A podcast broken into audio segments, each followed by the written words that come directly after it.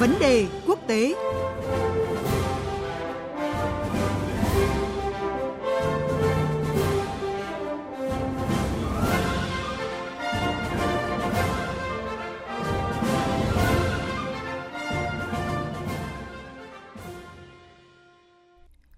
quý vị và các bạn, sau các cuộc tấn công quy mô lớn của lực lượng Houthi nhằm vào các tàu thuyền qua lại trên Biển Đỏ, quân đội hai nước Mỹ và Anh với sự hỗ trợ của cộng đồng minh đã dồn dập tấn công các mục tiêu của Houthi ở Yemen, bao gồm trung tâm chỉ huy, kho đạn dược và cơ sở sản xuất vũ khí. Ngay lập tức, Houthi cũng đã rầm rộ tập trận ở khu vực Tây Bắc Yemen và tuyên bố sẽ đưa ra phản ứng chắc chắn, mạnh mẽ và hiệu quả. Những bước đi đáp trả giữa các bên đang thực sự khiến Biển Đỏ dậy sóng. Những diễn biến hiện nay khiến dư luận quốc tế lo ngại cuộc xung đột tại Trung Đông sẽ leo thang nguy hiểm với quy mô mở rộng và sự can dự của nhiều quốc gia. Trong khi đó, nhân tố có vai trò quan trọng trong cuộc xung đột là Israel, cũng đồng thời là mục tiêu mà lực lượng Houthi nhắm đến vẫn chưa có những động thái rõ nét với những diễn biến trên Biển Đỏ.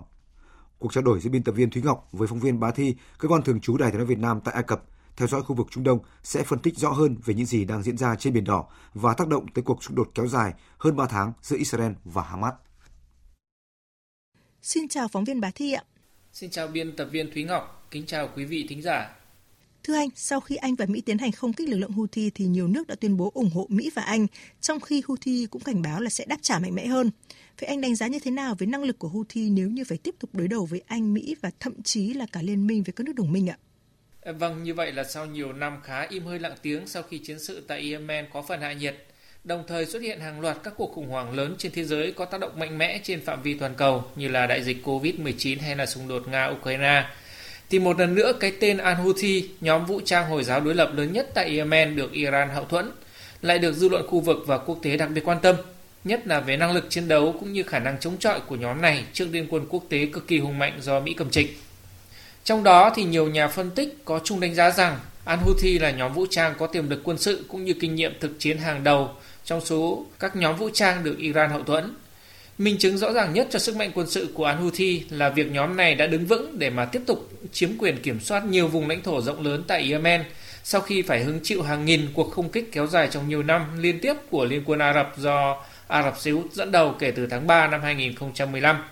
Và trong vài năm trở lại đây, khi mà chiến sự tại Yemen có phần lắng dịu, thì nhóm vũ trang này được cho là đã được bổ sung và tăng cường đáng kể năng lực quân sự, đặc biệt là khả năng tấn công bằng tên lửa tự chế và máy bay không người lái mang thuốc nổ.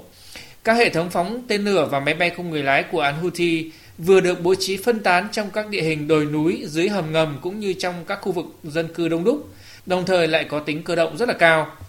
Tuy nhiên, phần lớn các đánh giá cũng cho rằng năng lực chiến đấu của Al-Houthi chủ yếu là về phòng thủ và thực hiện các cuộc tấn công gây rối, khó mà có thể gây tổn hại cho các phương tiện chiến đấu được bảo vệ rất là tốt bởi hệ thống phòng không tiên tiến của Mỹ và đồng minh. Mặc dù vậy thì sức mạnh của Al-Houthi vẫn được cho là một thách thức rất lớn với Mỹ, Anh cũng như các đồng minh trong việc hiện thực hóa mục tiêu ngăn chặn hoàn toàn các cuộc tấn công của Al-Houthi trên tuyến hàng hải quan trọng hàng đầu của thế giới là Biển Đỏ. Và thực tế như một số báo cáo đã công bố thì các cuộc không kích những ngày qua của Liên quân Mỹ, Anh vào Yemen mới chỉ làm tổn hại không quá ba mươi phần trăm năng lực tấn công bằng tên lửa và máy bay không người lái của Al-Houthi. Và để có thể đạt tới mục tiêu vô hiệu hóa hoàn toàn mối đe dọa từ tên lửa và máy bay không người lái của Al-Houthi thì cần thêm có rất nhiều cuộc tấn công hiệu quả nữa, đồng nghĩa với việc chiến dịch không kích vào Yemen có thể phải kéo dài trong nhiều tuần, thậm chí nhiều tháng nữa với rất nhiều rủi ro có thể xảy ra. Những cái diễn biến trên Biển Đỏ giữa Anh, Mỹ với lực lượng Houthi khiến cho cộng đồng quốc tế lo ngại về khả năng leo thang nguy hiểm của cuộc xung đột tại Trung Đông. Theo anh thì sự nguy hiểm đó có thể đạt tới ngưỡng nào ạ? Vâng, như chúng ta vừa đề cập thì mục tiêu phát động các cuộc không kích của Mỹ, Anh và các đồng minh vào Yemen là để ngăn chặn Al-Houthi tiến hành các cuộc tấn công vào tuyến hàng hải trên Biển Đỏ. Tuy nhiên, đây được cho là mục tiêu rất thách thức và tiềm ẩn nhiều rủi ro, bởi nó có thể khiến xung đột leo thang và lan rộng với những tác động rất là khó lường. Nhiều nhà phân tích lo ngại việc bị tấn công có thể khiến Al-Houthi đáp trả mạnh mẽ và quyết liệt hơn, trong đó không loại trừ việc nhóm này có thể mở rộng các mục tiêu tấn công liên đới, bao gồm tất cả các tàu hàng trên Biển Đỏ, bất kể là có liên quan đến Israel và Mỹ nữa hay không. Đặc biệt, một số ý kiến lo ngại là cuộc đối đầu hiện nay có thể biến thành cuộc chiến ủy nhiệm mới giữa Iran và phương Tây, thậm chí là phức tạp hơn thế nữa,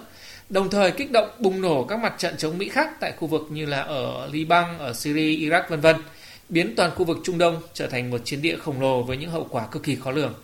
Ngay từ khi bắt đầu tấn công tàu thuyền trên Biển Đỏ, thì Houthi đã tuyên bố đây là cách để gây áp lực đối với Israel để quốc gia này dừng chiến dịch quân sự tại Gaza. Vậy theo anh thì nhân tố Israel đang ở đâu trước những cái diễn biến rất phức tạp trên Biển Đỏ hiện nay ạ? Vâng, theo nhiều nhà phân tích thì diễn biến trên Biển Đỏ giờ đây dường như đã phát triển thành một cuộc khủng hoảng mới tách biệt với cuộc xung đột tại Gaza, cho dù nguyên nhân ban đầu của nó là xuất phát từ cuộc chiến giữa Israel và Hamas. Và một số ý kiến cho rằng Houthi đã đạt được một trong các mục tiêu quan trọng khi can dự vào cuộc xung đột Gaza, đó là lôi kéo được cường quốc quân sự số một thế giới là Mỹ bị cuốn vào cuộc khủng hoảng hiện nay, biến Washington trở thành một bên trực tiếp tham gia trên cùng chiến tuyến với Israel chống lại người Ả Rập và Hồi giáo, khiến cho tâm lý thù ghét người Mỹ gia tăng trong thế giới Ả Rập và Hồi giáo. Và tất nhiên, việc trở thành lực lượng tiên phong đối đầu với Mỹ, Israel và phương Tây sẽ mang lại không chỉ danh tiếng mà còn nhiều nguồn tài trợ và ủng hộ quan trọng từ khắp nơi trên thế giới dành cho Al Houthi. Vì vậy, các đánh giá này cho rằng, ngay cả trong kịch bản giả định là Israel lập tức dừng chiến dịch tấn công vào Gaza và rút quân về nước ở thời điểm này, thì căng thẳng tại Biển Đỏ cũng khó có thể được hóa giải ngay lập tức. Bởi lẽ Al-Houthi đã có được lý do rất quan trọng là Mỹ đã tấn công xâm phạm chủ quyền của Yemen và chống lại tình đoàn kết với người Palestine để mà tiếp tục phô trương thanh thế và đẩy cao các cuộc tấn công chống lại các lợi ích của Mỹ và phương Tây trong thời gian tới. Nói cách khác thì có hay không yếu tố liên quan đến Israel nữa thì tình trạng căng thẳng tại Biển Đỏ sẽ vẫn tiếp tục được duy trì trong giai đoạn trước mắt, và đây là một thực tế rất đáng lo ngại với tương lai an ninh cùng sự ổn định của toàn khu vực Trung Đông. Cảm ơn phóng viên Bá Thi với những phân tích vừa rồi.